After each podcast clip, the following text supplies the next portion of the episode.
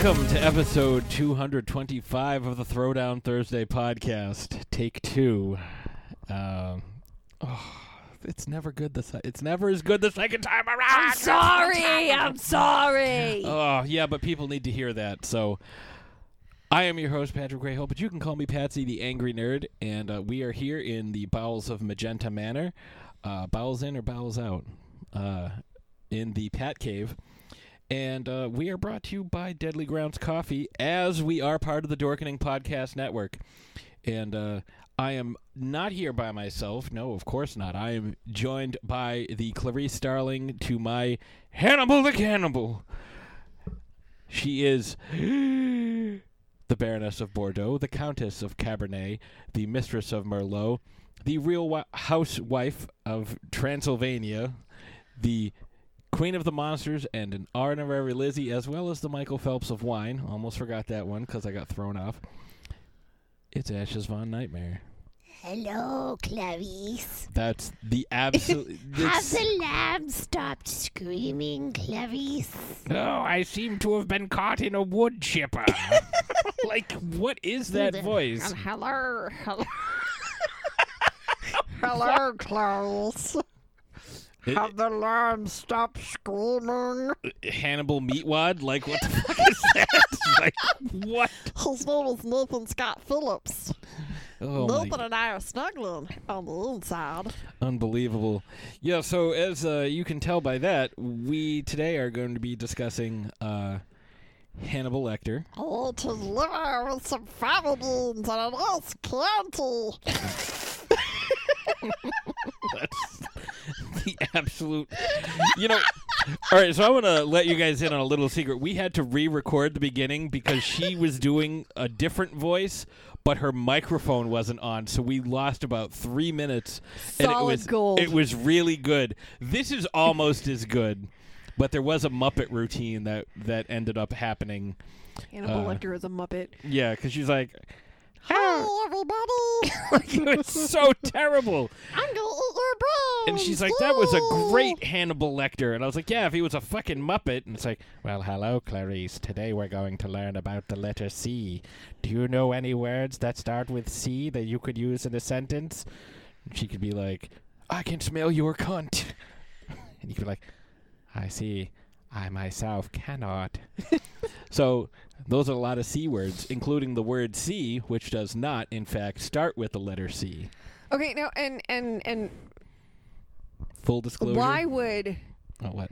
why would if anyone's the serial killer in this relationship, it's going to be me. We already went through this when your microphone wasn't on, so I was the only one who got to hear you.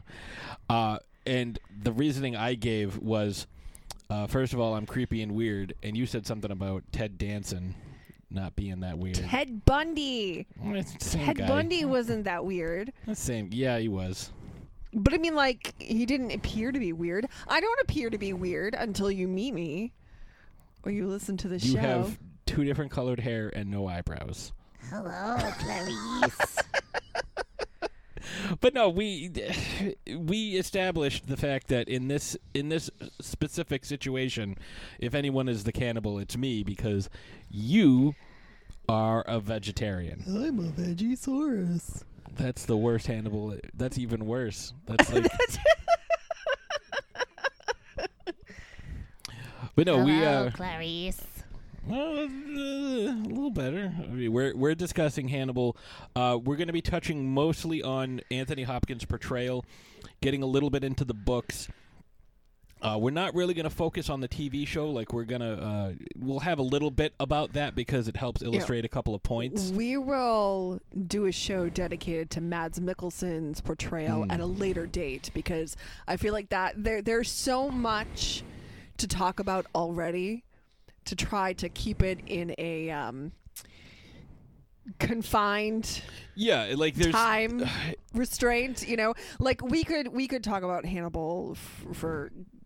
I could do a three-hour I mean, like- episode by myself. I feel like you could probably do an entire podcast series dissecting the character of Hannibal Lecter. Oh yeah, probably. the, between the books and the different films and the TV shows. So we're going to spare you. We're only going to talk about Anthony Hopkins, Sir Anthony Hopkins, excuse me, his portrayal and how it pertains to the books a little bit.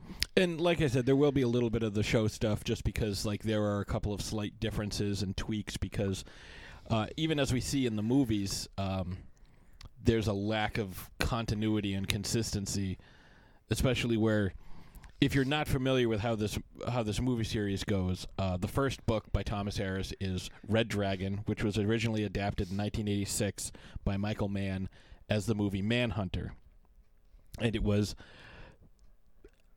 85% true to the book, but the 15% that they took out was a huge uh, loss. And especially the ending because they fucked the ending up. Uh, in 1991, Silence of the Lambs came out. And that was the sequel. And uh, most people had not seen Manhunter. Uh, but obviously. I feel like that's probably for the best. It's it's terrible. I recently rewatched it. Like we just rewatched all all three of these: Red Dragon, Silence, and uh, Hannibal. But I had rewatched all five movies, including Manhunter and Hannibal uh, Rising, recently, uh, a couple months back, and Manhunter just it it wasn't any better than when I saw it about twenty years ago. It just it wasn't that it wasn't a good movie. Like there were some good performances, uh, which we'll we'll touch on a little bit. But uh, so Silence of the Lambs came out on Valentine's Day, 1991. Great date movie.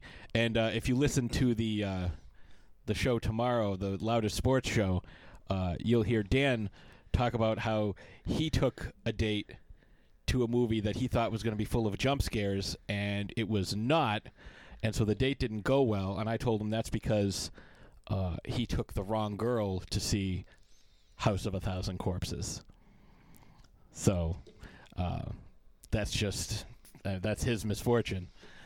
Um, but he should have just gone by himself. I mean, that's I don't know who he took. I'm just saying, at that point, uh, it was the wrong girl because you know if you can't appreciate a, a masterpiece such as that, yeah, yeah, whatever. Um, and then uh, so that was Valentine's Day, 1991. Almost 10 years to the day, the sequel Hannibal came out, February 9th, 2001, and I really enjoyed that. The fall, and that was uh, Ridley Scott who directed that one. Uh, Jodie Foster did not come back to reprise her role. Uh, instead, it went to Julianne Moore, who I thought was excellent. Um, and the following year, they readapted Red Dragon and branded it as Red Dragon uh, with Ed Norton and uh, Harvey Keitel as uh, Will Graham and Jack Crawford. So I thought that was uh, that was good. I enjoyed that. Uh, but it's weird having the last movie made be the first in the series. So it's like, oh, we have to have, you know, this, you know, yeah, but that's that's young that's, Hannibal Lecter. Excuse me. That's something that is happening more frequently now. You Well, know, not so much. I mean, it, it, but it does happen. It It's- does- It's not unheard of at this point. But it's it's weird to have the same act like when the uh, when the Exorcist prequel came out with uh, Alexander Skarsgård. He was actually it was supposed to be young. He was supposed to be young Father Merrin, but he was actually ten years older than Max von Sydow was in the original Exorcist, even though it came out almost thirty years later, which I thought was funny. But you know, you have Anthony Hopkins at this point. Uh, I mean, it's only eleven years. You know, he was eleven years older, but he was in his seventies at that point, as opposed to being in your sixties. And like, once you get to a certain age, you tend to age a little quicker. You know, like thirty to forty isn't the same as sixty to seventy. I mean, Uh, but like, but is it though? For some people, they just don't age. He was able to pull it off, but like he definitely, but there's did the, not have the same magic body. of makeup. yeah. But it was his. prosthetics. He was thinner and sleeker and CGI. Yeah, well, they didn't need it for this, but uh, it did allow him to really play on the ferocity of Hannibal, uh, because we get to see him in his original state. So I, I think that was uh, especially out of captivity before he was captured the first time, which I really enjoyed. But that kind of got us thinking uh, for this week's getting into character question, where we would like to see some of these characters in, you know, in pop culture in real life. So I posed the question. You know, because the first one's going to be obvious, and we're going to obviously use Hannibal for it. But where would you like to see some of your favorite villains in reality shows. So I obviously said that uh, I think Hannibal should do like one of those beat Bobby Flay challenges where you have to cook against him because he is a gourmet. So like an. Iron Chef type thing. Yeah, like an Iron Chef, and uh, if you win, you get to leave and. Uh, you know, you're okay, but if you if you if you lose, if Hannibal beats you, if the judges decide that Hannibal beats you, uh, you will be the special ingredient the following week. Um, although I feel like the judges might be too afraid. I mean, what they could do is they could do like Zoom meetings, like remote judges, like so their their their identities are hidden. They're in a different place. No one will know who they are. Or I mean, you could do like a, a top chef type thing where Hannibal is. What the hell? Why am I blanking on his name right now? I forget. Yeah, I know you're talking about the guy with the glasses, where he's like the judge. No, not the guy with the glutton. That you're thinking of um Chopped. Chopped. Yes. No, the guy who yells a lot. Gordon oh my Ramsay. God. Gordon Ramsay. Yeah, where Hannibal's like Gordon Ramsay. But Hannibal doesn't yell. Judges. Well, he doesn't have to yell. No, he he wouldn't yell, but he he'd would be like- reprimand you in other ways, and then if you lost, you would become the next week's ingredient. Yeah, I mean, there's a lot of different spins you could put on this, but like either way, I think uh, it would be tough finding volunteers. Like you'd have to be very confident. I think I shall flay Bobby. What a convenient name. You know, like that. That'll be fun. Um, so what are what are some that you came up with? Uh, John Kramer as the host of Double Dare. Oh my God, yes! Like I'd like to take a phys- the physical challenge. Uh, I would I'd not like like to- the physical challenge. Would you like to play a game? like that would be the worst physical challenge.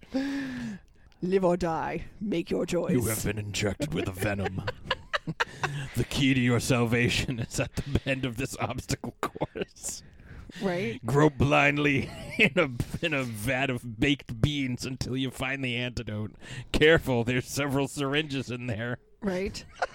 You have 60 seconds. Go. The key to your salvation, is hidden up in the boogers of this giant nose. There'd be some interesting things for the kids too. Mommy, I don't want to play this game anymore. Some guy has to cut off his foot. It's like you won the home copy of Double Dare. um, I would like to have uh, the Riddler on Jeopardy because I think you know he could replace Alex Riddle Trebek. me this, Alex Trebek. Well, no, he would he would be Alex Trebek. Oh, he would be Alex Trebek. Yeah, yeah, yeah. Like he wouldn't be playing Jeopardy. So instead of saying who is to Riddle your me answer, this. you say riddle me this. Every category is like some ridiculous, ridiculous clue, and if you don't get it in time, you explode. And, Like Batman comes in and kicks the shit out of him once an episode. Uh, what else you got? Uh, Ghostfaced on The Bachelor. Oh, that's a good one. I mean, he's always asking all these great questions. Mhm. What's your favorite scary movie? See, that's not bad. That's not a bad impression of Ghostface. I mean, like you don't have the bass in your voice that Do he you has with the voice. Do you want to die change. today? Well, he's also using a vocoder, so Yeah, well, that's what I'm saying. Like you don't have the voice change. I'm just I'm just trying to use my my vocal fry. vocal fry. Vocal fry. What the hell's a vocal fry? Vocal fry when you kind of go down into the lower registers. Oh, I thought you were like- like that. Wind up. No, not See, vocal fries. I've never had those fry. kinds before. I've had potato fries, but um, Yeah, like those would be good ones. I think somebody like uh, um, one of the bad guys from uh, Indiana Jones hosting Legends of the Hidden Temple. like that would be awesome. But like you have to go through and like they're real traps. Like instead of like, oh, like some random guy jumped out and he got you, it's like, oh, boulder crushed you. Oh, the spikes jumped out and impaled you. Now you're dead. Like that would be fun. You know, like combining Indiana Jones with Legends of the Hidden Temple. Well, that's kind of what it's based on to begin with.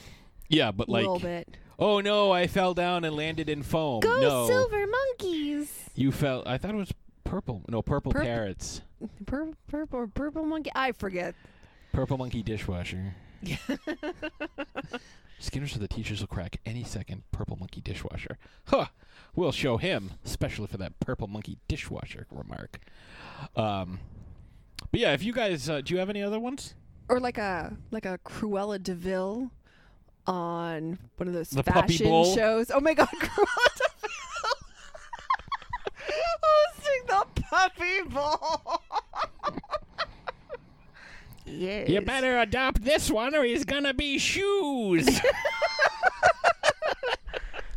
Loser becomes a scarf. oh my god.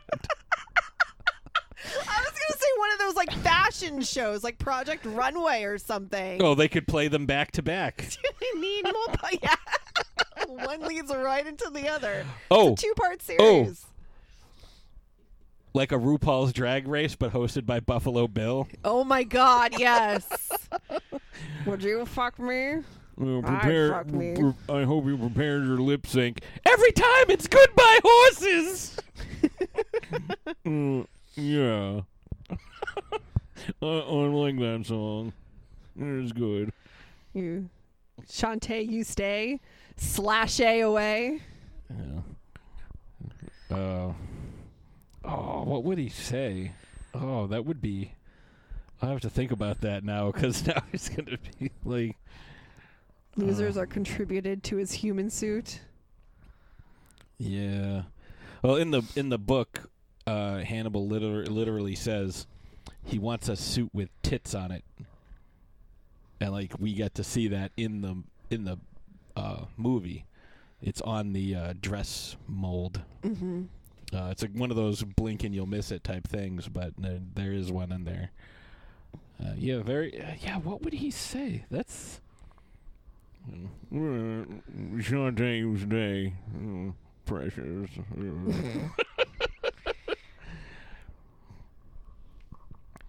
oh.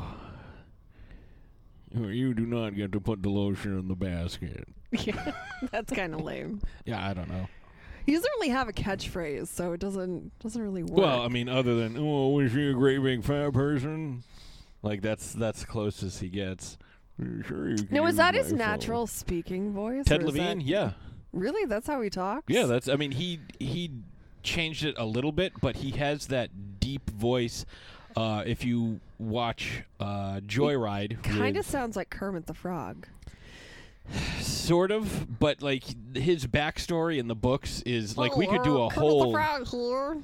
That's Buffalo the worst. Bill. That's the worst Kermit slash Buffalo Bill I've ever heard. Uh, but his backstory is pretty pretty tragic as well. Kind of like Francis Dolarhyde. He had a very similar uh, backstory and upbringing.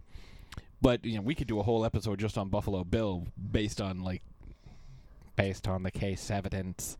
Um, but yeah, uh, Ted Levine. If you watch uh, Joyride, with that had Paul Walker and Steve Zahn and I think Leelee Sobieski. I don't know. I've only seen it once years ago. He's like the menacing voice that comes over the CB radio. Uh, also, he plays the dad in the remake of The Hills Have Eyes. And for those of you who watched the show a lot, because I know my mom did, and I, when I told her that he was on it, she was like, "That's not him." Uh, he was on Monk with Tony Shalhoub. Like, Oh, really? yeah. I was like, holy shit, do you know who that guy is? She goes, yeah, that's like the chief or whatever, like the guy that he reported to. I was like, that's Buffalo Bill from Silence of the Lambs. That's Ted Levine. Uh, but if you listen to him, like it's it's not too far off from his voice. You know, kind of like how uh, Anthony Hopkins' normal speaking voice isn't too far off from Hannibal Lecter, and we'll get into uh, how he made that voice, like the conscious choice he made to uh, get into character, so the, to ins- speak. the inspiration behind yes, his vocal yeah, choices, which is very interesting. I thought. Uh, but that's that's what we think for uh, for some for our getting into character. Some of our uh, villains we'd like to see on different uh, on different shows. What do you think? Let us know at Throwdown Thursday Podcast at gmail.com, and we will be right back. Deadly Grounds Coffee knows how important your coffee is to you. Every batch is roasted to perfection with a unique special method that brings out the richest, deepest, smoothest flavor you'll ever find. We're coffee freaks too, and deadly serious about our brew. Just one sip and you'll know why we say, once you go deadly, you don't go back. It's truly coffee to die for. So when you're ready to get a little deadly, get online and order yours at getdeadly.com. It's coffee so good, it's scary.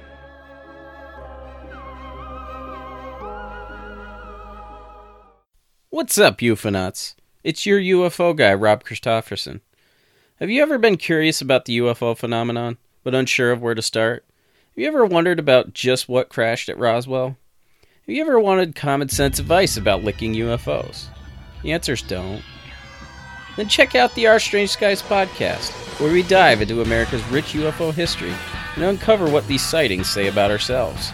You can find us on Apple Podcasts, Google Play, Stitcher, and most podcast apps, as well as Facebook, Twitter, and Instagram. Don't forget to look up, because you never know what you'll find in our strange skies. In Gray We Trust.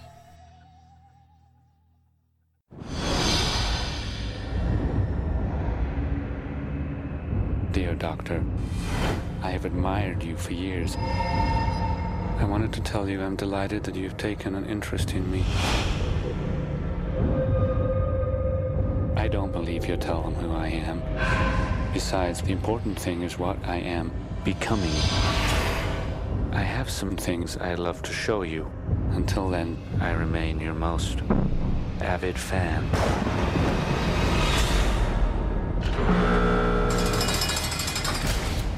Two families killed a month apart in their homes. These attacks were highly organized. The victims carefully chosen. This one is gonna go on and on. That's the same atrocious aftershave you wore in court. I need your advice, Dr. Lecter. If you recall well, our last collaboration ended rather messily. How is young Josh and the lovely Molly? They're always in my thoughts, you know. So it's true the Lecter's actually helping with your investigation. We may have a little over three weeks before this freak does it again. I might not have time. I do. I have oodles. You want to know how he's choosing them, don't you? This is a very shy boy, Will. I know what it's like to have people always thinking that you're different. He is refining his methods. He is evolving. What am I doing here? No one will ever be safe around you, Will. A note hidden in Lecter's cell. The killer wants Lecter to answer him through the personal columns.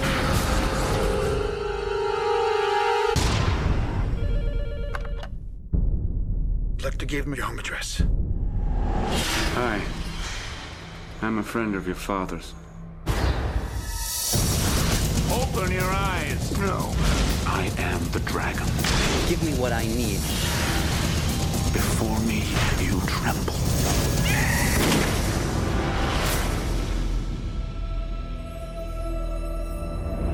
I'll call you if I think of anything else. Would you perhaps like to leave me your home number?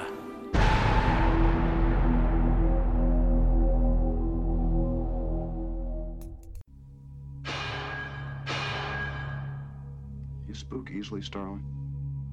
Not yet, sir. He's past the others. The last cell. I'll be watching. You'll do fine. The killer is on the loose. Keeps them alive for three days. Then he shoots them, skins them, and dumps them.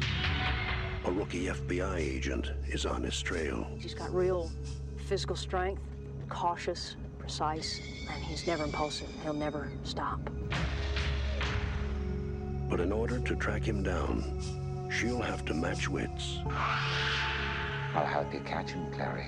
Believe me, you don't want Hannibal Lecter inside your head. With the darkest of all minds. Just do your job, but never forget what he is. Oh, he's a monster. Pure psychopath. So rare to capture one alive. So close to the way you're gonna catch him. Do you realize that? Oh, Clarice, your problem is you need to get more fun out of life. You told me you don't spook easily. You call this easy, sir? Lecter's missing an arm. Man's a raving maniac. Who knows what he'll do?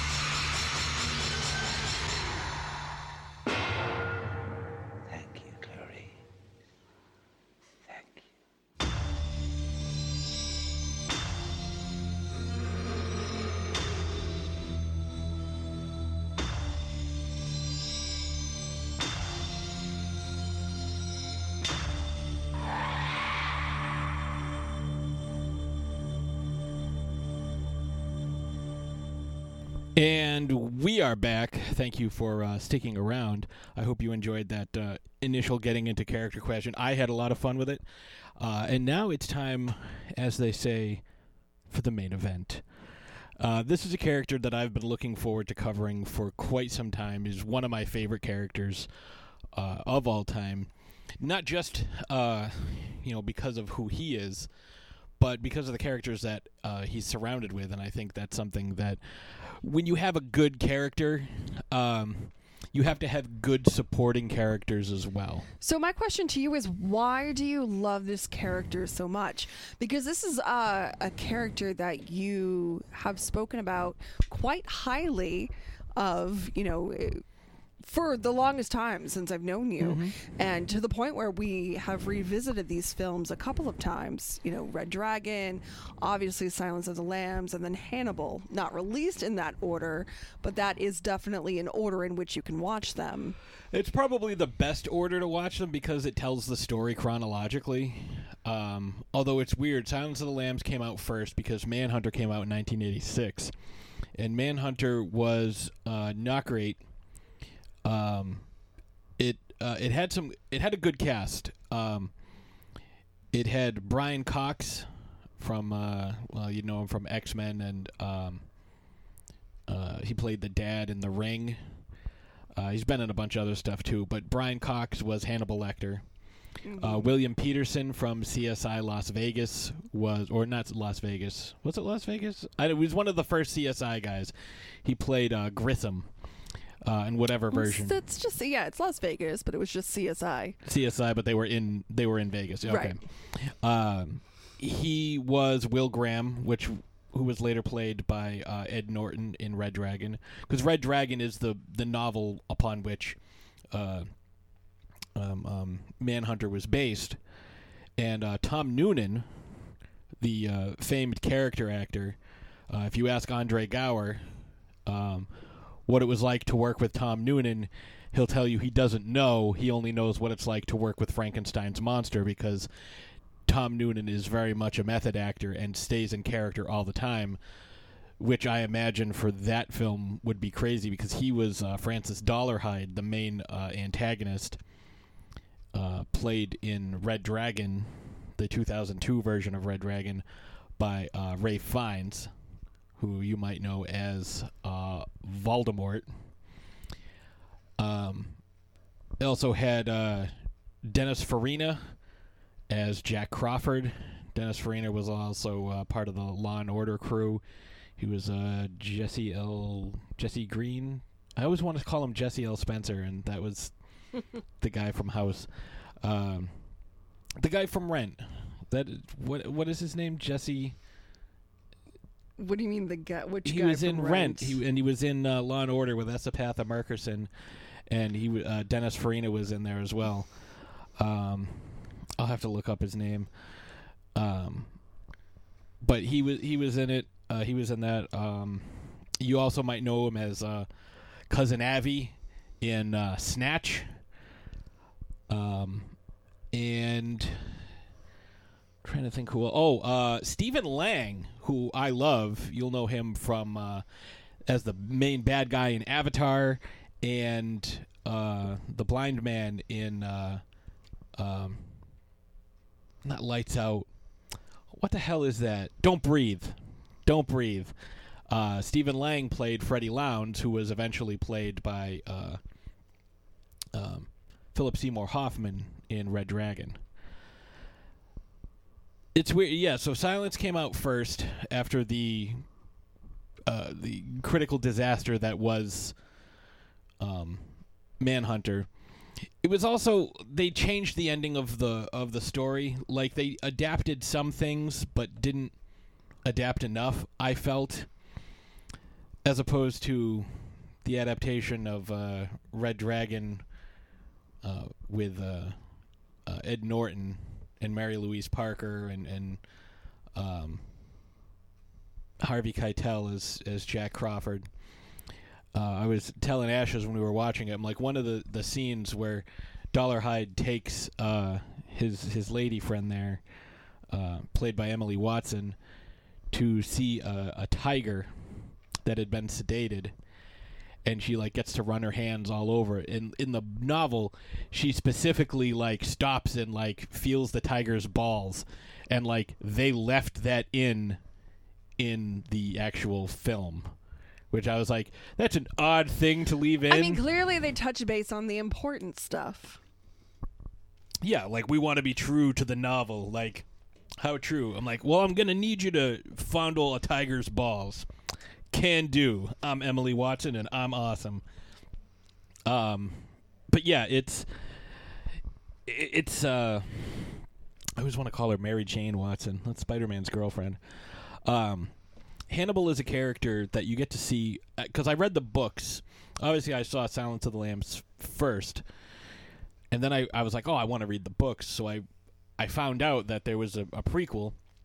Uh, I bought the movie Manhunter, watched it once, let someone borrow it, never asked for it back because it was just that bad. Um, and that was close to 20 years ago. I did rewatch it because I did a rewatch of the entire series, including Hannibal Rising, um, a couple of months back, uh, and I still hate Manhunter to this day. Like it's it's not good, uh, despite the cast, you know, doing, I guess, their best.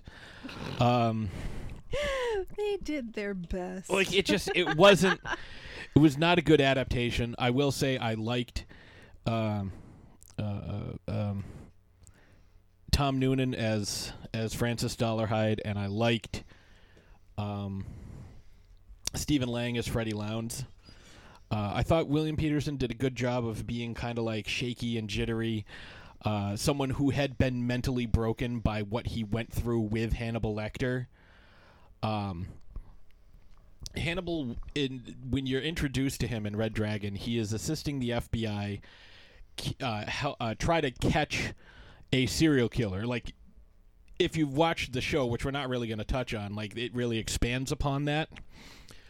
But uh, Hannibal was basically helping the FBI and giving them enough information to be helpful and stay on the case of the murders he was committing. Which is so smart, by the way. he is he's one of those characters like you find out I think it's in Hannibal, which was the third novel, that he was able to trace his ancestry to the Marquis de Sade. Like Hannibal grew up like his parents were like they were uh, um Lithuanian, I believe, but they weren't. Um, they were like super rich, like part of the aristocracy. They lived in a fucking castle, and you get to see some of that in Hannibal Rising. You get to see some of that backstory where you learn why Hannibal is a cannibal. You find out most of this in uh, in Hannibal, um, because his sister was a like chubby little thing. She was younger than him, and during World War One, their uh, their home was invaded and they tried to escape to the country, but they were tracked down. Their parents were killed, and there were some uh, like a group of soldiers that ended up killing and eating his sister. And like one of his most vivid memories was his sister's teeth in the stool pit. Uh, and that was brought up multiple times. And Hannibal Rising was kind of all about him tracking each one of them down and killing them one by one.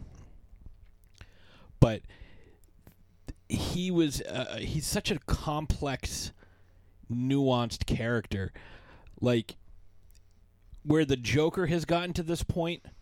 Like that's because that's the only one I can compare him to. Where the, there's just this so many different layers, and every time you think you know what's going on, like you really don't. But the Joker's had 80 plus years of backstory and dozens, if not hundreds, of different you know writers contributing to all these different storylines, and you know like alternate worlds and what if timelines and all kinds of crazy shit.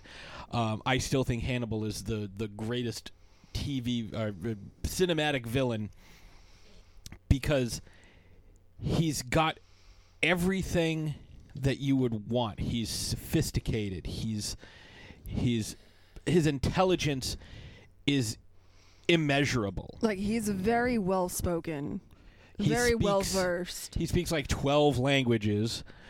When Clarice first meets him in the book, he is sketching his right hand, or he's sketching his left hand. And it's like he's beyond skilled as an artist. And we get to see some of his art in the film. And then he has to switch, and he loses no skill whatsoever switching to his left hand to sketch his right. Like he's ambidextrous. He is described as uh, by Thomas Harris in the the novels as pound for pound being as strong as an ant. He's so powerful. He's so strong. Uh, he actually gets taunted a couple of times uh, while in Doctor Chilton's care. Um, saying that you know once your your teeth fall out of your head and your fabulous strength is all gone, you're just going to be passed around, you know, by these younger these younger inmates that are just going to pass you around and have their way with you. You know, Chilton is way more of like he's a pompous asshole, but he's way more of a dick in the books. Um like to give you an idea of how intelligent Hannibal is, he has multiple uh, alternate identities, any number of which would survive an audit by the IRS, and that's specifically mentioned in Hannibal. In Hannibal, when he flees to Florence, he's able to escape in St. Louis by checking into a specific hospital that is, or, or a hotel near a hospital that is for um, patients who are undergoing reconstructive surgery. So he's able to just wrap his head in bandages so people can't recognize him and walk around and do whatever he wants because he blends in perfectly even though he's got bandages all over his face because that's what people expected in that area. He's then able to fly.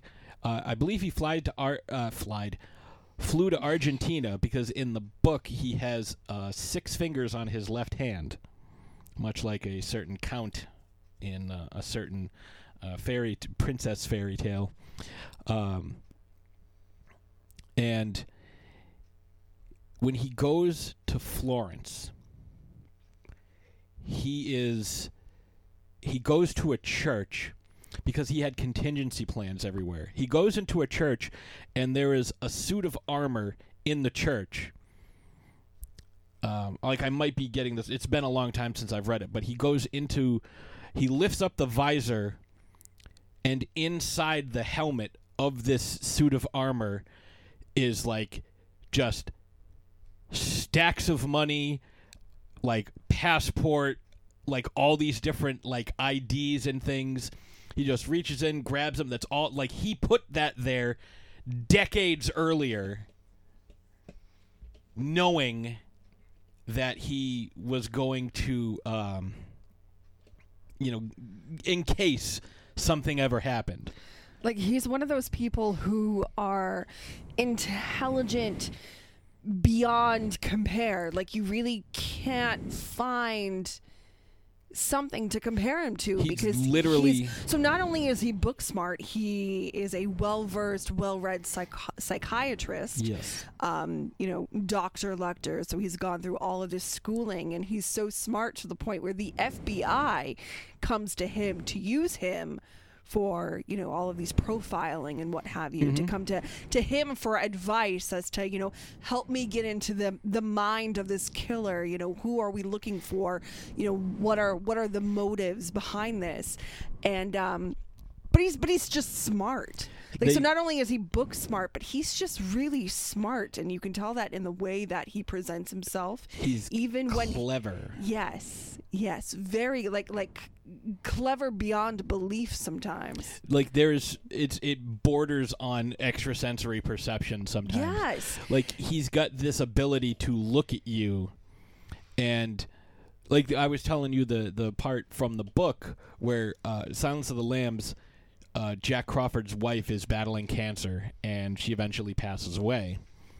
And you know, Clarice knows about this because she's kind of close with Star with uh, um, Crawford, and after this happens, she had to go back and talk to Hannibal, and like the next day or two days later, whatever, she's giving her report to Crawford. Crawford said, "Did you say anything about my wife?" And she goes, "No, I would. Why would I say something about your wife to Hannibal Lecter?" He's like, "I, you know, I'm just just checking," and Crawford has in his hand a note from Hannibal saying, "I'm so sorry about Bella, Jack." But like that's what's so crazy about Dr. Lecter is he has this ability. He's he's studied people for so long that he has this ability to pick up on these little tiny nuances that nobody else would be able to pick up on. You can think that you're hiding something super well, like no one's going to catch on, and the average person may not catch on to, you know, who you are or what you're doing, how you're presenting yourself, but he can pick up on it. It's like those people that present themselves as psychics because they're Call good at, now. because they're good at cold reading. Like they can read the little ticks that you make, you know, the involuntary, you know, dilation of your pupils or like a heavy twitch. yeah your breathing gets a little bit heavier your you know uh tone of your voice Yeah, they you pick up know, on everything. yeah yeah every every they're just really good at reading people i mean don't get me wrong i do believe uh, that there are psychics and mediums and what have you Mhm. out there but i believe that half of them are just really good at reading people Right. And reading can- the room so to speak. like you make a generalized statement, see how the person reacts, and based on that reaction, you can delve deeper into your questioning.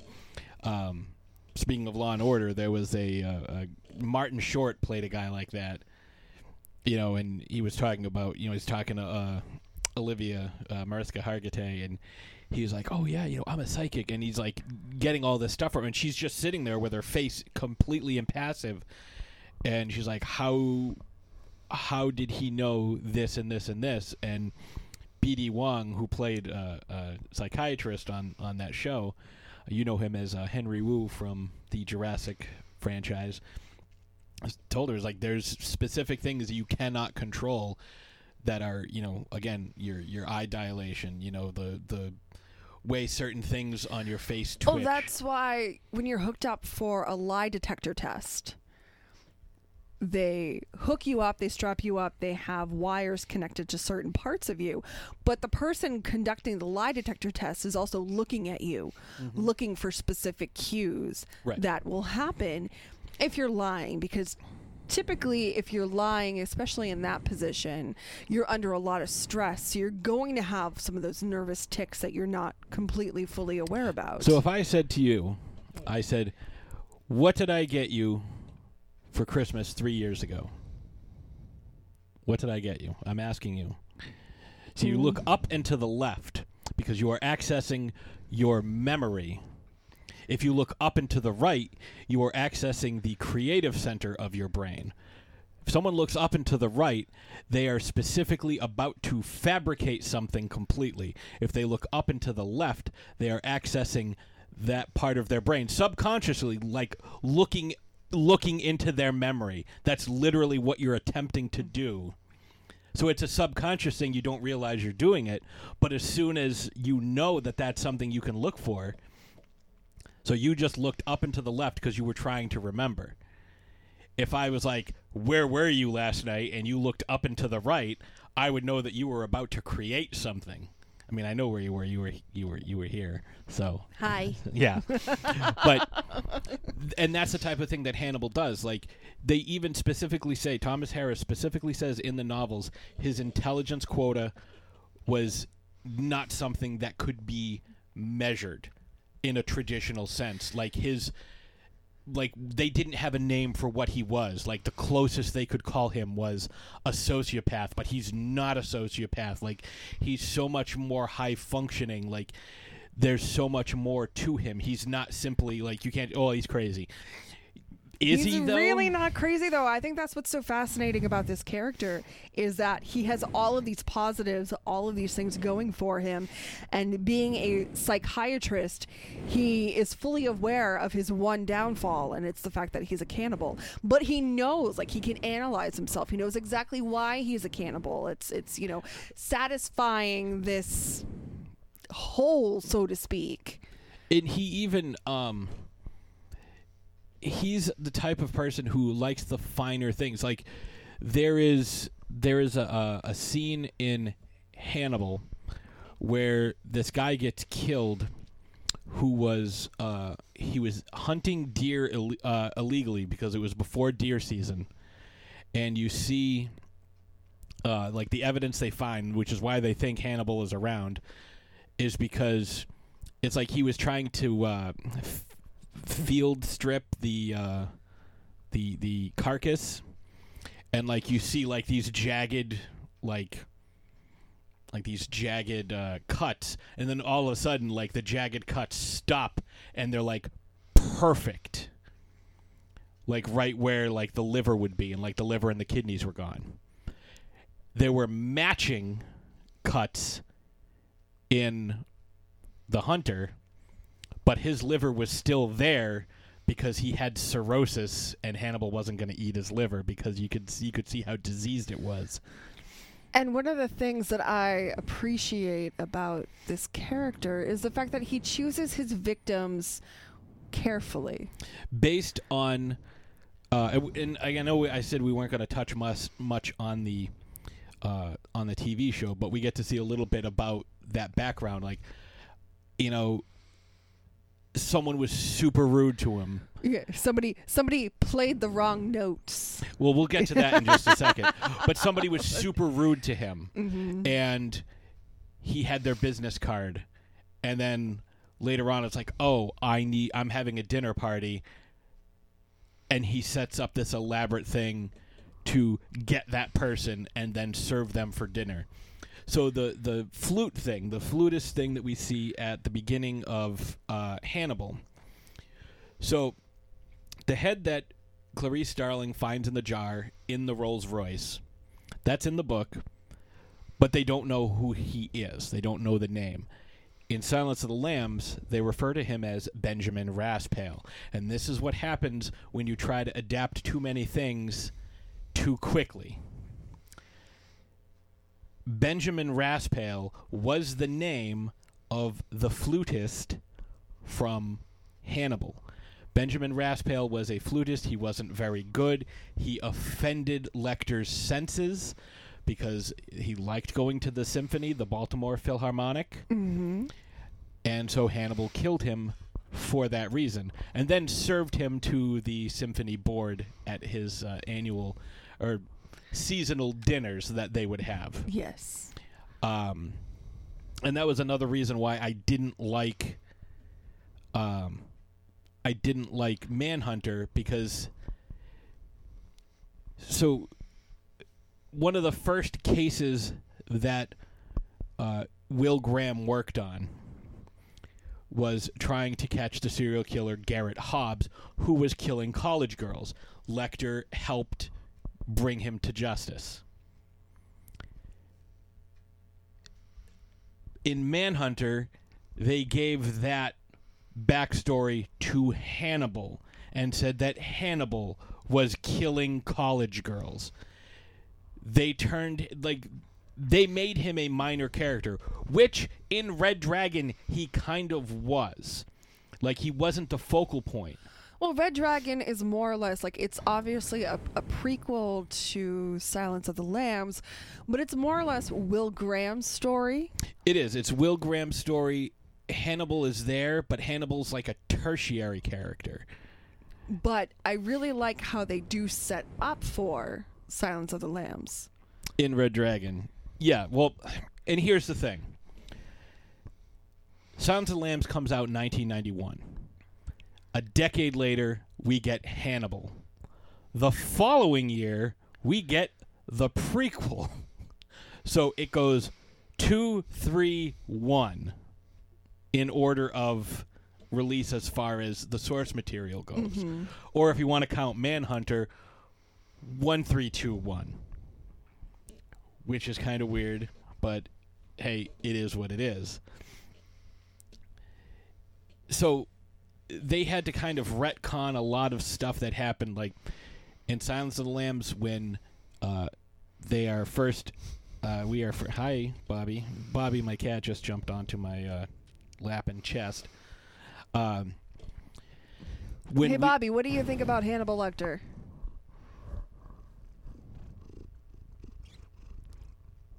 she purred into the microphone. That's riveting, She riveting radio. um, so when um, She thi- Chilton, she thinks he's perfect. yes, when Chilton is explaining uh, the safety procedures that they have in place for uh, for Hannibal to Clarice Starling, he is uh, describing to her um, a an incident that happened in April 1980 where Lecter complained of chest pains and his mouthpiece and restraint were removed. I'm getting hit in the face with a tail.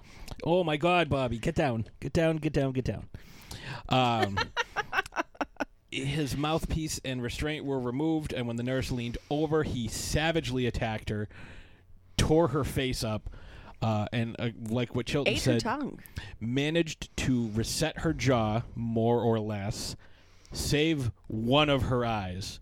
His pulse never got above 85, even when he swallowed her tongue. Mm-hmm. In Hannibal, we get to see this. Except he was standing up and she walked by him and he lunged at her and devoured her face and landed on top of her. And when he was pulled off of her, uh, his arm was broken. The same arm that was broken when he tried to save his sister from being uh, killed and eaten. That was like a major thing that happened because uh, uh, it was brought up multiple times in, in Hannibal. See, I didn't like Hannibal because I felt like it wasn't true to both the Hannibal character and Clarice Starling. Um. See, here, and here's the thing, and I, there's a- I- I feel like the characters were just really off in that film. I didn't care much for the way the book ended, and I I wasn't overly thrilled with um, the way it was kind of depicted in on screen. So I love Ridley Scott. Don't get me wrong, uh, and he's because he's the one who directed Hannibal. Uh, Ridley Scott does an amazing job when it comes to uh, you know just cinematic, uh, especially like the different set pieces. And you know we saw we did it with The Martian. You know the uh, uh, Alien. Um, he's able to take amazing cinematic set pieces and just make them look even better. And you know, in fucking Florence, you know, with all the history and the art and the amazing architecture that's there. One thing I wish they would have included is when uh, the inspector uh, when he first encounters Hannibal Lecter, it is at an exhibit called the Atrocious uh, Torture. It's like atrocious torture event. They had Judas cradles and Catherine wheels and Iron Maidens, like all kinds of crazy shit, hanging starvation cages, and Hannibal's walking through like you know there's naked ladies everywhere, you know, for a teenager. Like it's it's his porn. You know, and he's just looking through and like oh, like remembering all the things that he's done because the way he was caught was he had uh, killed a victim and laced him to a pegboard exactly as a medieval illustration called Wound Man, which was a single figure with multiple uh, injuries on him. You know, axes and arrows and burns and stabs and like all kinds of things. And Hannibal had recreated it. Will Graham saw the book that had that in it in his office, and something on his face changed. Hannibal knew that he knew and he was like, "Oh, I'm just going to go outside and make a quick phone call." And he, as he went outside to make his quick phone call, Hannibal snuck up behind him in his socks and fucking from his uh, hip to his rib cage just shredded him, ripped him open. So way more savage than you see the attack at the beginning of Red Dragon. Way more savage. Like it was fucking brutal. It's Silence, Silence of the Lambs Hannibal, you know, like this is him at his most uh, vicious and ferocious. And that's something that I think Anthony Hopkins definitely brings, like, he radiates this danger about him. Anthony Hopkins freaks me out. And it's because of his portrayal as Hannibal Lecter. Like to this day, watching certain scenes in Silence of the Lambs, I get chills. He I can't watch him in anything else. What's funny is, you know, there are certain movies where he brings a little bit of that edge, like The Rite, where he plays a, a priest who's performed exorcisms. Uh, the Edge. I mean, I know that's not his natural speaking voice. He was trying to, uh, I believe that voice was a combination of his version of Truman Capote and Katharine Hepburn, which, which is okay. You wouldn't think would be that terrifying. But it's like I, uh, but it, but it works, and I know that's not his natural speaking voice, and I know he's uh, apparently a very delightful person, but I just I keep getting hung up on him as Hannibal Lecter, and I can't see him as anything else. And, you know, one of the first things that he says when we meet him in The Silence of the Lambs is, you know, I ate his liver with some fava beans and a nice Chianti. As and I'm just like, to- ah, and and I think the thing that makes that scene so effective is the fact that Jodie Foster had no clue. So Clarice Starling had no idea that he was going to do that, and and her reaction is like a real reaction to to somebody who's seeing the I can't even do it. Like he must have some really good like intake, like Well, spit intake. So that scene, like, you know, everyone, you know, like you said, you're like, oh, this is what he said, but it's, it was what led up to that too. It was him looking at her and telling her what he saw. And I think Hold on, hold on, hold it's on. okay. Okay, go ahead. I'll let you finish, and then I'll say what I have to say. It's him looking at her and telling her what he saw. And like this is something that he had done over and over again. Every time some academic came to visit him or see him or get inside his head or somebody thought that they were smarter than him because they were on the outside and he was on the inside. Every time someone came to him, he would send them away crying. Like invariably because of his ability to look at you and tell you what he saw and it would cut them so deep. But she turns it right back around on him. Well, she was honest with him. Because she says, You see a lot, Doctor. Why don't you turn that high powered perception at yourself, write down what you see? Or maybe you're afraid to. And he stand he looks at her, he walks over, puts the case file back into the sliding food tray, and in the closest thing that we see to anger from him, because he doesn't get mad, he doesn't raise his voice, except when he's calling her back, you know, after the the Miggs incident, and he kind of forcefully shoves the food carrier back, and then he looks directly at her and says the census thing. So it's like there's this pause between what she said to him and his reaction to it and I think that was like the real like strong moment. And at that point he was done with her cuz he said, you know, fly back to school now little starling because a starling is a type of bird. And so as she's walking away, you have Miggs in the next cell who flings his semen at her and Hannibal ever the very proper for lack of a better word He's a gentleman. Exactly. He really is. The way that he conducts himself, like, you know, he may eat people, but he also has a, a moral code. He has a code of conduct that he Well, follows. What does what does uh when when uh, in Hannibal when um when uh, Julianne Moore as Clarice is talking to Frankie Faison who played Barney and was in all four adaptations including Manhunter he played a lieutenant police lieutenant then he played Barney in the next three adaptations. She's like you know how why were you never afraid? He's like I never thought he would come after me.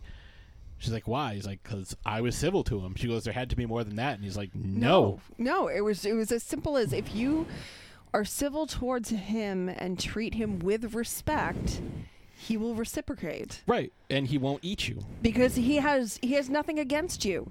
If you don't do anything, you know, if you don't have any malice towards him at all, you know, he's not going to want to seek revenge on you. Right. He's um you know, like he said, he preferred to eat the rude. The free range rude is what he called them. Um so there was uh this this respect, you know, and like Barney was taking mail order courses and he would actually late nights would have conversations with Hannibal, you know, for hours on end and Hannibal would help him learn and teach him. And if you think uh, if you think about it, so in the beginning, before she meets Hannibal Lecter, she uh, she referring to Cl- Clarice Starling does call him Hannibal the Cannibal. But after she meets him, she will only refer to him as Hannibal Lecter or Doctor. More, more often than Yes. not, Dr. Lecter because there's a respect there. And he starts to, you know, he has a respect for her, which is why she is never afraid of him coming after her because she never did anything to him. And he specifically says, I have no plans to call on you, Clarice. I find the world's a much better place with you in it. Now be sure to extend me the same courtesy. And she's like, You know, I can't do that. And that's at the end of Silence of the Lambs. Right, but he knows that that's her job and he's not going to hold that against her. No, and he, and this is where, like, as much as I wanted to know more about Hannibal and everything, there is some weird shit that goes on with her absolute need and desire to be accepted and to excel because her mother was a chambermaid and her father was a night watchman who uh, caught some kids stealing a TV. He short shucked his shotgun, which means he didn't cock it all the way. They shot him. Uh, he died, you know, a couple days later in the hospital. And Hannibal knows this, and like after the confrontation with Mason Verger, which goes very similar to how it is in the book, except he's not pushed into the pigs. Uh, his sister, who is a fucking massive bodybuilder, um, actually kills him with a moray eel, which read the book and find out how that happens. Uh, the book ends with, uh, and I remember this line with him. Uh, he's got Paul Krendler in Paul Krendler's uh, lake house, and he's cooking the brains.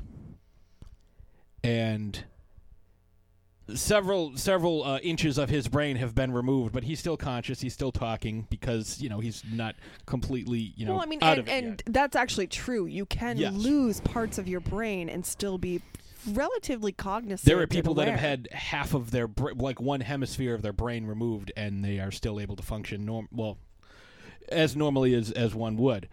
Um, and he says something about you know you always sounded like you know some you know country hick to me or whatever, and she says, "Let's see if I sound like Oliver Twist when I ask for more," you know, as in eat more of your brain. Mhm. And the next line is Hannibal could scarcely contain his glee. So he never showed emotion, whether it was happiness, sadness, frustration, anger, which is why he doesn't immediately react to people.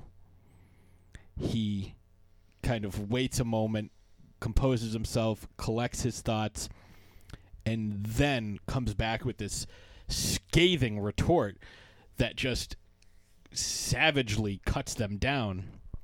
Like he'd be awesome on one of those like Yo Mama shows, you know, like that. Sh- Do you remember that they had that on like MTV years ago? It was hosted by uh, You talking about Nick Cannon show? yeah, it was like the Yo Mama jokes or whatever. Oh fuck! I forget what it was called. and they I made fun of it. They made fun of it Um, on. Oh, uh, was it like Wild and Out or something like that? was it Wilmer Valderrama did one too? I don't know, yeah. but they made fun of it once on Saturday Night Live, and like this one guy kept getting like he was they you'd have to like spin the wheel like a wheel of fortune, and whatever the category was, you had to like come up with something on that. Jamie Foxx was the host of it, and this one guy kept getting stuff like "Yo, mama's so good at math," you know, and he couldn't come up with anything. Uh, Your mama's so pretty, yeah. like everything he got was like positive.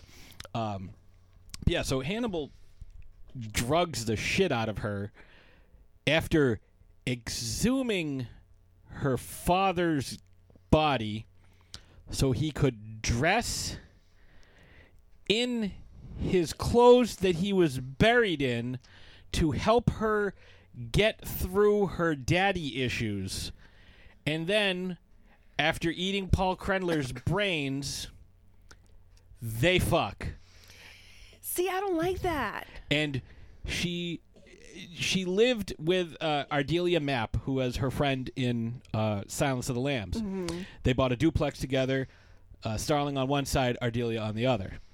And like they had an open door policy, they could both go back and forth. Uh, the only thing is Ardelia, there, th- you you couldn't make a mess, like because Ardelia was like perfectly, uh, perfectly neat and tidy and everything, uh, and Starling was just cluttered with stuff everywhere because that's just her personality type.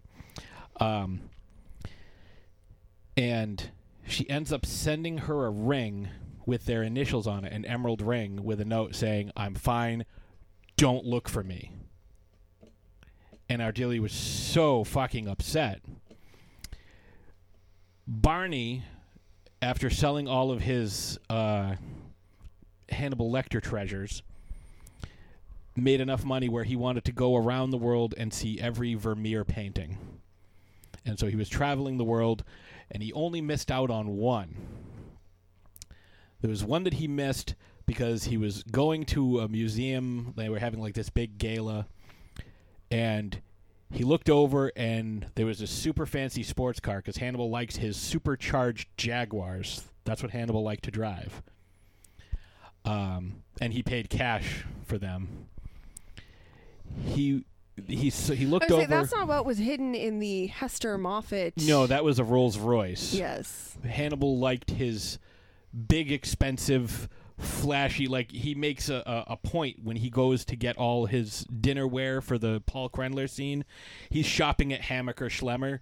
Like I had no idea what any of this stuff was because I'm not fancy or cultured, so I had no idea what any of this stuff was uh, until they start getting into like bone saws. Bone saw is ready. that would have been that's for Macho Man and, and Spider Man. Uh, that would have been awesome if he said that right before he cut open Paul Krendler's head. Um, can you imagine Anthony Hopkins doing that? No, no, I cannot. Bone saw is ready. Um, but yeah, he he likes his finer things, and so Barney is with this this woman that's uh, has been his traveling companion, and he goes, "We have to leave right now." And she's like, "Why?" He's like, "Just don't look. Don't just right back in the car. We have to go," because he saw Hannibal and Clarice Starling, who's now her hair is dyed and he looks slightly different because he's like fucking fifty years older than her. Uh, sees them and it's like, if they see us or know we are here, we are so dead Mm-hmm. and eaten. So that's the only one he wasn't able to see. But he saw every other Vermeer in the world. See, I don't, I don't like that. I, I don't, I I don't don't, like- like, them together. I don't, I, I No, I, I, don't like the fact that Hannibal fell in love with her, but the whole reason why Hannibal fell in love with her because they get into this whole backstory about his sister, and he's watching a brief history of time over and over and over again, and he's doing all these advanced fucking calculations, and you know they Thomas Harris makes a point to say that you know no one's in you know uh, I'm paraphrasing but like nobody's in Stephen Hawking's class but Hannibal's no slouch when it comes to fucking quantum mathematics and you know wonton you know quantum neutrino fields. Wonton wonton burrito meals. Because that's the thing from Futurama. It's like what class do you teach? Same class I always teach. The uh, theory of quantum uh, neutrino fields. And Fry's like wonton burrito meals. uh, so like I almo- and I almost said wonton burrito meals, but he's he's going through all of these. Uh, it was mathematics of quantum neutrino fields, not theory, and he is trying to come up with a way where Starling is his sister Misha but not but like her spirits in him it's it's a fucking whole weird thing and he's like oh you're gonna take the place of my sister also we're gonna bone because whatever but he's able to trace himself back to the That's so marquis de sade it's it's it's weird I don't. Oh, I'm kind of glad I didn't read that. I don't like that at all. but like I don't go- like that. I don't like that relationship. Well, it's like the end of Jaws. Like you know, just because the uh, the source material is not that great doesn't mean that. And then Hannibal Rising, we're not even going to talk about because the movie is fucking trash and the book is fucking trash. Uh, you know, I feel bad because I really like Thomas Harris's writing. Red Dragon is fucking amazing. Silence of the Lambs, fucking amazing. Hannibal has a lot of good stuff in it, like when he's talking about the genetics of how they raised the the pigs and you know the the history of the Sardinians and like why they're the best kidnappers. And you know it's so good. It's so good on so many levels. Like talking about you know the the level of detail where you know Hannibal is you know going you know trying to become the curator of the Capponi library and how he's like fucking this scholar on Dante Ali- Ali- Ali- Alighieri.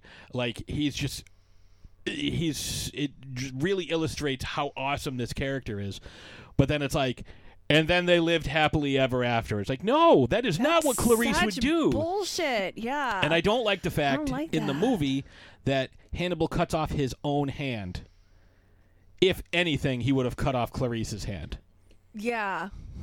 Because it's like you're already disgraced I mean, fbi he's- agent But I mean, like he's always about self-preservation among uh, uh, above everything else. because he is so smart and so uh, knowledgeable and he's everything he does is kind of it's self-serving but at the same time it also has this societal um, implication where it's like I am classy. I'm not a regular serial killer. I am high society. Like this is what I make. Like somebody referred to his food as amuse bouche. Like Like, as, a- as opposed to an appetizer. He uh, can justify what he does, and he feels that sets him apart from everybody else. He's not sloppy about it. He takes care with it. You know, a lot of the times, you know, the people that he chooses as his victims deserve to be victims in his eyes. Yeah, there's It's not who just, have you know- slighted him Uh, It's not like, oh, is she a great big fat person? oh wait, was she a great big fat person? And why are we not talking about how fabulous Buffalo Bill's kimonos are? He does have some great kimonos. He- uh, has some Thomas Harris has a thing for kimonos Really because fabulous kimonos. Francis Dolarhyde ran around in kimonos a lot too, Yes. and like that was his thing. Like he talked about kimonos all the fucking time. Um, yeah, it, it's it's really well done. Uh, the character is just Well, I mean, here's there's something to be said about this character because Anthony Hopkins won an Academy Award for portraying Dr. Hannibal Lecter in The Silence of the Lambs, and he had less than 25 minutes of airtime. it was the sec uh, screen time. Screen time. Second shortest uh, screen time for anyone who had ever been uh, who had ever won an Oscar. 24 minutes and 52 seconds of screen time. He also uh, this was one of three movies, including what we just covered recently, "One Flew Over the Cuckoo's Nest," that swept the uh, five major categories: director, uh, picture, actor, uh, best actor, best actress, and adapted screenplay. Like, and Thomas Harris, who is uh, notoriously reclusive, like, sent everybody who won an Oscar a case of wine. So another reason why you you should want to win an Oscar. So Thomas Harris will send you wine. Well, well, I, I feel like I would have to do something in in coordination with one of his projects. I will say uh, I was very interested. I I know we haven't touched more uh, on the on the TV show, and we will in a future episode. Yes, this is gonna. We're gonna have to revisit these episodes, and I mean, I I will gladly watch. And here's the thing: going into this, well, not not into this episode, but going into the television series, I didn't think anybody else could play Hannibal Lecter aside from Anthony Hopkins because he obviously he has done such an amazing job with it. Mads Mikkelsen it pl- obviously plays it different differently uh takes a slightly different approach with you know the character and the character's mannerisms and the character's voice and that's kind of where the differences begin and end there's a lot of similarities but there's um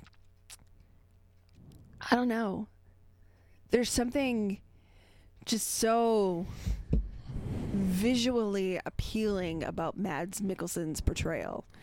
Yeah. Whi- Which, you know, uh, unlike Anthony Hopkins' portrayal, so and there's um, supposed to be like some time difference between. Oh, yeah, the, it's- the there's definitely- So you can kind of say, okay, you know, if he is a good, you know, was a good-looking younger man, you know, with those attributes, Hannibal it's at the- easy. It's easy to see why people would. At the time of Silence of the Lambs, Hannibal had been in captivity for six years. So like the the difference between the two portrayals, like it's it's easy to see why people would kind of be entranced by who Hannibal Lecter is I mean, he's with Mads Mikkelsen's they portrayal. refer to him as sleek. He has a sleek head, like he's you know handsome. He's uh, well, he's very kept. he calls the refers to him. Han- Thomas Harris refers to him as having fine features. And one of the things I do enjoy about the television series is you get to see him a little more at home behind the scenes. Yes. Preparing the meals. Mhm. Nothing is vegetarian. I have that shirt, Hannibal's Bistro. Nothing here is vegetarian. you know and, and you get to see the care that goes into the preparation. Like he loves to cook and he loves to cook for other people. He loves to share that love with other people. He also loves to eat people. So you know there's a there's a thing there. But um you know it's it's you can see him really just you know the care kind of engulfed in in something that he he loves yeah. versus you don't get to see that you know, you get to see him play a little cat and mouse which he also enjoys in you know red dragon and silence of the lambs and hannibal but you know you get to see him a little uh, you, get, you get a little more behind the scenes look of, of hannibal and who hannibal is in the television series Yeah, like you get a little bit, kind of like a peek behind the curtain. You know, uh, it, it acts as a prequel because we get to see his relationship with Will Graham. So it acts as a prequel to Red Dragon, even Mhm. because we get to see, like, the first case is the Garrett Hobbs case, which I think is fantastic. And you know we get to see up to the Mason Verger thing. We get to and like it's tweaked slightly, and um, we'll kind of wrap it up on on this note that the showrunners were trying to get the rights to Silence of the Lambs because that would have been season five, Fuck me. which would have been amazing.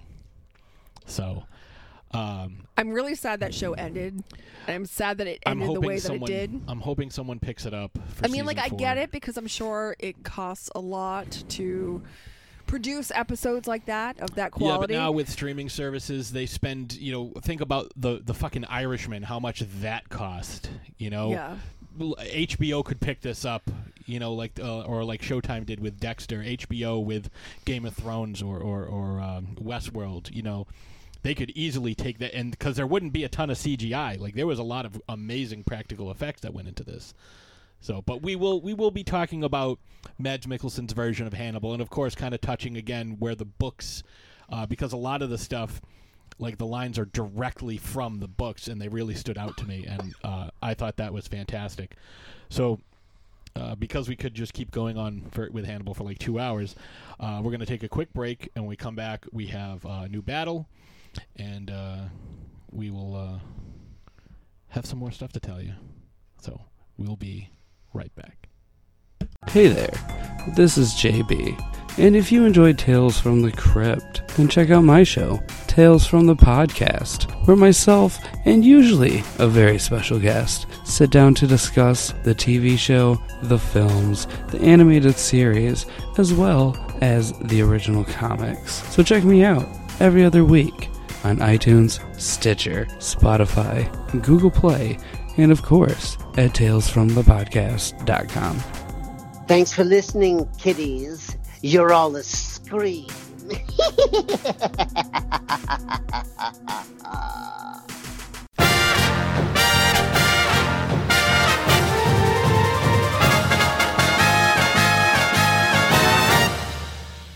Shark Bites, Shark Bites Podcast. It's the greatest show in history. From the Dorkening Network, hosted by a nerd who's named Patsy. From movie reviews to tips on surviving the coronavirus, Shark Bites has it all. Follow us on Facebook and suggest topics at sharkbitespod at gmail.com.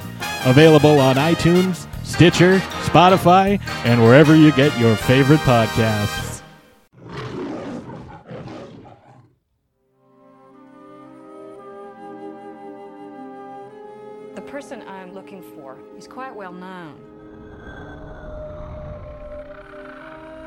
He's killed 14 people that we know of.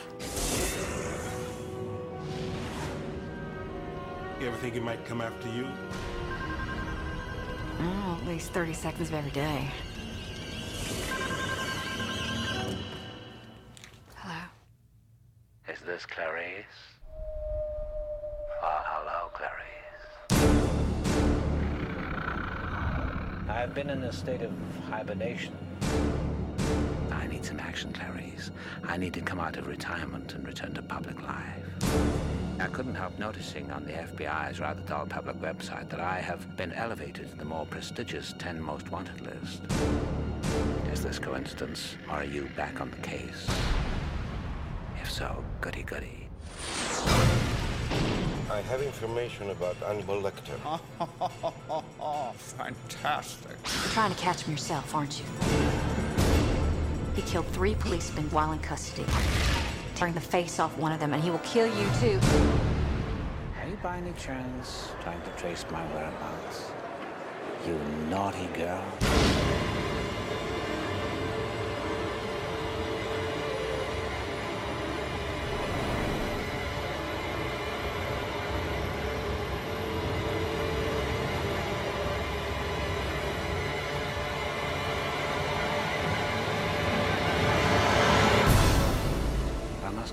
you.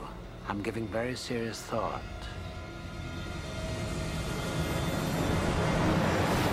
To eating your wife.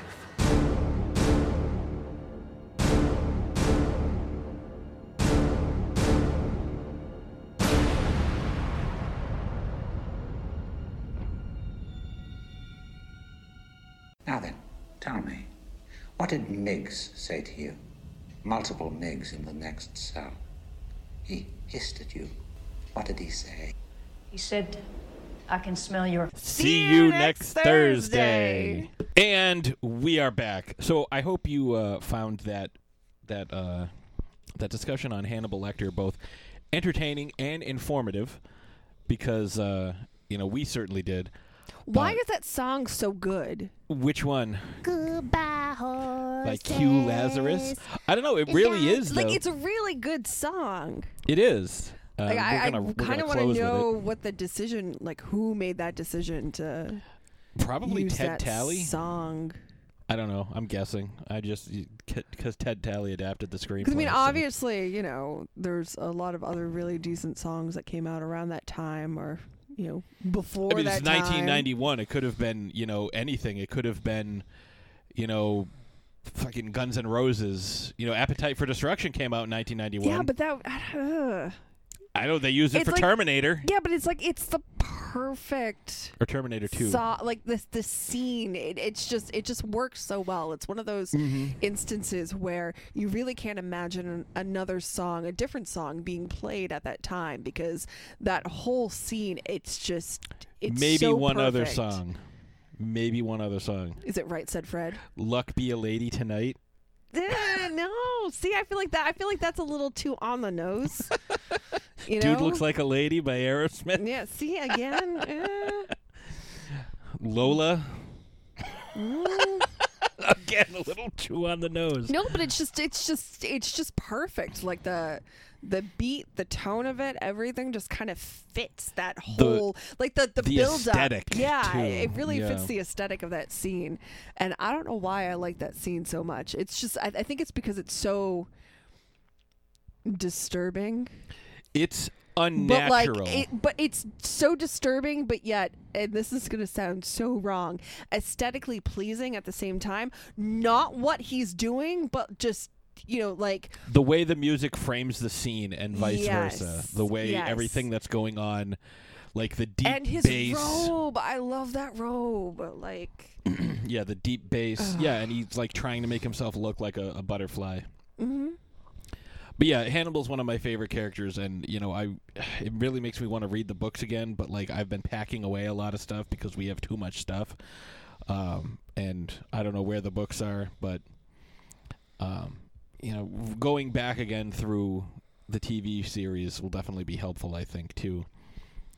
But uh, I really hope you guys enjoyed that because this is one of my favorite characters to talk about, and I'm really excited to get back into the TV show because there's so much there's so much more to the story that got built up in the show that you don't get to see uh, you know the relationship with Will Graham you know so much of what Hannibal does outside of being in captivity Mhm. you know like how he lived his life you know the f- how much he liked the finer things i mean in those scenes with Gillian Anderson as his psychiatrist Mhm. oh oh yeah.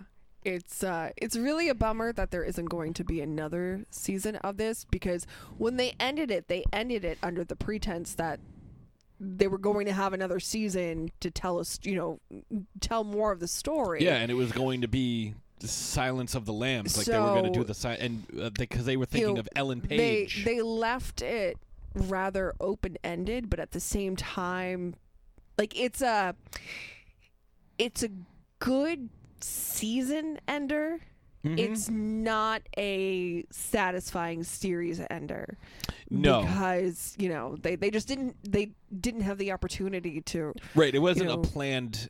right to- final to, to, wrap things up so i'm really hoping that you know th- obviously there are a lot of fans of this show out there and they've been really vocal with wanting at least one more season to kind of wrap things up and with the way that streaming services have really upped their game Oh, I'd love to see HBO on, pick this up. you know um television series have become even more elaborate than film And you have to remember, like this was airing on broadcast TV. Yeah, it was like nine or ten o'clock, but yeah was, this was fucking cable tv like it was pretty like no, not even ca- like basic cable, Well, like yeah. not USA, not like like you know CBS or ABC or one of those channels. Like it was nuts what they got away with. You know, like they really pushed the envelope for a show that couldn't be overly graphic or overly like sexualized because there's a lot of, you know, nudity and stuff that's involved with a lot of these murders. Um it's it's a it's impressive what they got. So I think like a final season with like, you know, Game of Thrones type uh adult situations. Mhm. Fewer dragons, Yeah. unless you count Francis Dolarhyde. Uh, still fewer dragons because there's only one, and that's three. But, um, but yeah, So it's a battle week. it is a battle week, and seeing as it's a battle week, what does that mean? It means we have to play the battle music.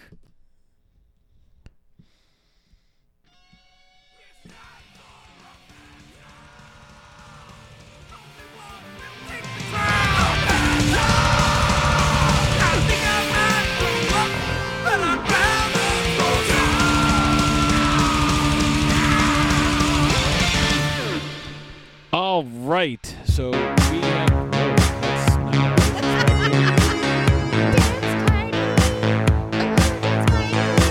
I will say this is a great song. It's uh, called "Fatty Burrito" by Teal off the album Montage Scene. I wasn't expecting to play. I thought I'd close this out, but apparently not. So let's uh, let's stop playing Montage Scene, uh, "Fatty Burrito" by Teal. So. Uh, yeah, so that was the uh, that was the uh, battle theme, and this week we have the battle. Uh, did you come up with a battle name, or did you? That was you- your job. Well, you know, I'm just so used to you doing it. That Uh, was your job. you had one job. I have lots of jobs on Do you show. really? Yeah, Do you producing really? the show. like, there's a lot of stuff that goes Easy into that. peasy. All right, next week you produce the show, and I'll come up with a battle name. How's Okay. that? so this is the uh, uh, crazy captivity carnival. We'll call it that. okay.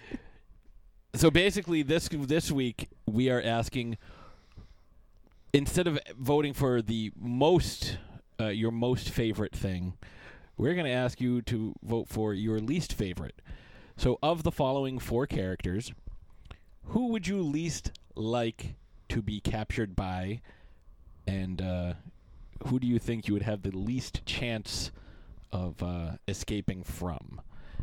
So your choices are, of course, Hannibal Lecter, the Joker, John Kramer, aka Jigsaw, and the Collector from the movie The Collector and its sequel, The Collection. So there is no specific sandbox because it's just who would it could be your home. Like where would you who do you not want to be captured by the least? Like you don't want to be captured by any of these people. But who do you think you would stand the least chance of escaping?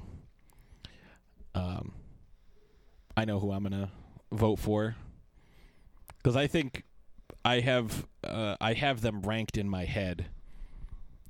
I mean, so, uh, one of them is an absolute wild card. The Joker, like you never know what's going to happen with him. But you know, we'll uh, we'll we'll see what the what the people decide. Uh, slashes. What do we got coming up? Well, I have wine to talk about. Yeah, that's we have wine talk coming up. Yeah, lots of wine coming up. Yes, Because it's Ashtober.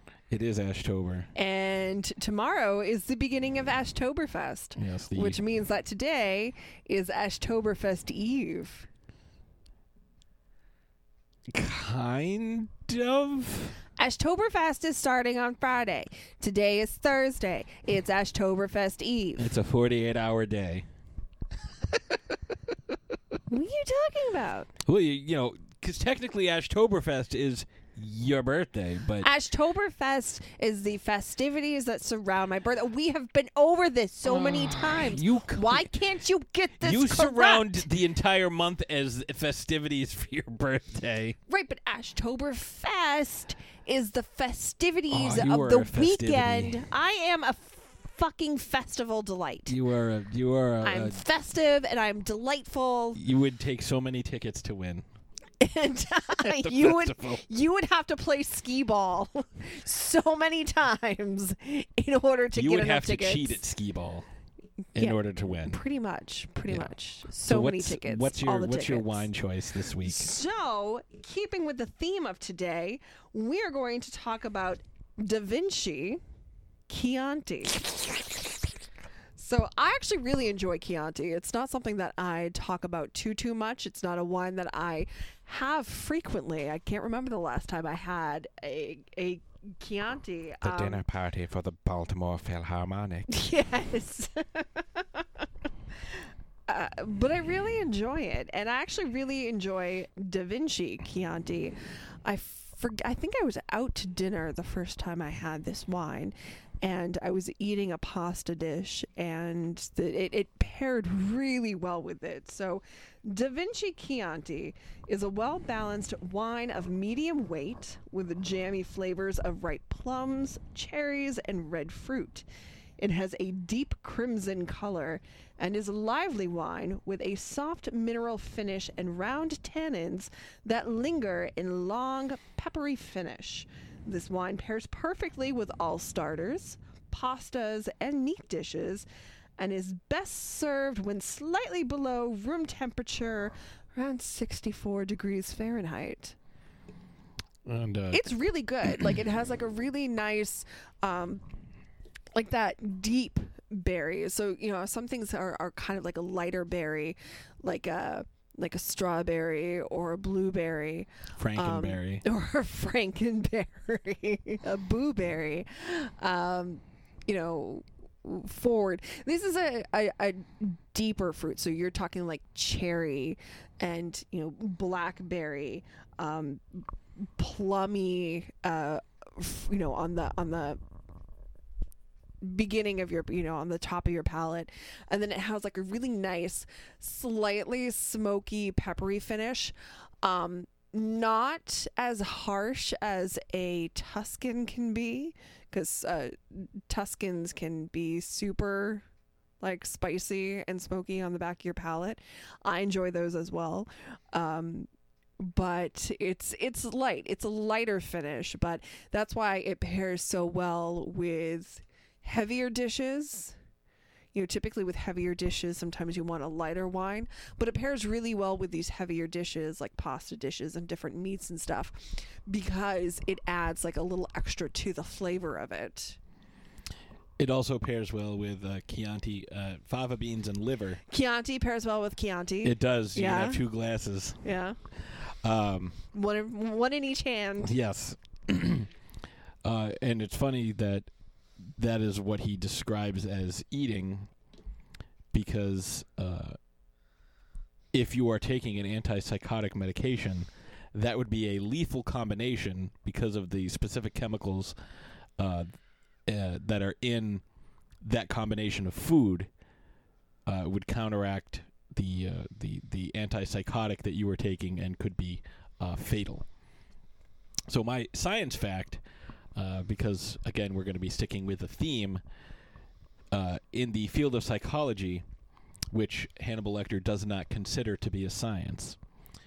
Uh, there is a phenomenon known as the Dunning-Kruger effect, and I want you to listen to the definition about this, and I want you to think if this reminds you of perhaps someone you know or maybe someone you might have seen on TV. The Dunning Kruger effect is a cognitive bias in which people with low ability at a task overestimate their ability. It is related to the cognitive bias of illusory superiority that comes from the inability of people to recognize their lack of ability. Without the self awareness of metacognition, people cannot objectively v- evaluate their competence or incompetence. So, if, say, someone were to continually say that they know more than the people that surround them, like, say, I don't know, doctors or generals. Like they know more about medicine than the doctors around them, or they know more about uh, you know, wartime strategies than uh, the generals that are around them. Or no matter what they do, they're always doing a great job because they're so much better and smarter than everyone else. Why are you talking about me? When was the last time you said you were better than your generals? Not once. You will rely on their counsel. Um, but yeah, so just throwing that out there. Also, um, vote. So, uh, not that those two things are at all related. Just saying, just saying that you should you should vote for someone who doesn't have Dunning Kruger. Um, But anyways, what's coming up on the next episode of Throwdown Thursday? Oh my goodness. We're going to be discussing uh, one of our favorite movies, certainly one of my favorite movies from uh, childhood, and a documentary about that movie, which comes out in a couple of weeks, with one of the stars of the movie and documentary. That's right, ladies and gentlemen. Next week, we will be chatting with Andre Gower from the Monster Squad, discussing the new documentary, Wolfman's Got Nards. That's exciting. I am so pumped for this. Um, I got a chance to talk with Andre a couple months back on the Indie Creator Spotlight show, and he was talking a little bit about uh, Wolfman Got Nards, and he was waiting for distribution. It comes out on the 27th of October. That's perfect for spooky season. Absolutely perfect for spooky season. So the uh, episode uh, will drop on uh, what day? Where's my calendar? On the 22nd. And you'll get to hear a little bit about it and find out, you know, what's kind of involved with the Blu-ray and whatnot. So you can pre-order yours and have it delivered to you right when it comes out on that day, so you can watch it. Uh, you can. It's going to be able to be streamed. We're going to have all that information for you. We're super excited. Um, it's going to be a good time. So I think with, uh, unless you have anything else you want to talk about, I'm hungry. I am too. Let's go eat spaghetti. Spaghetti. you can pretend they're worms. It's basketti. It's basketti. it's not basketti, it's worms. So I think with that being said, We we, will see you next Thursday. He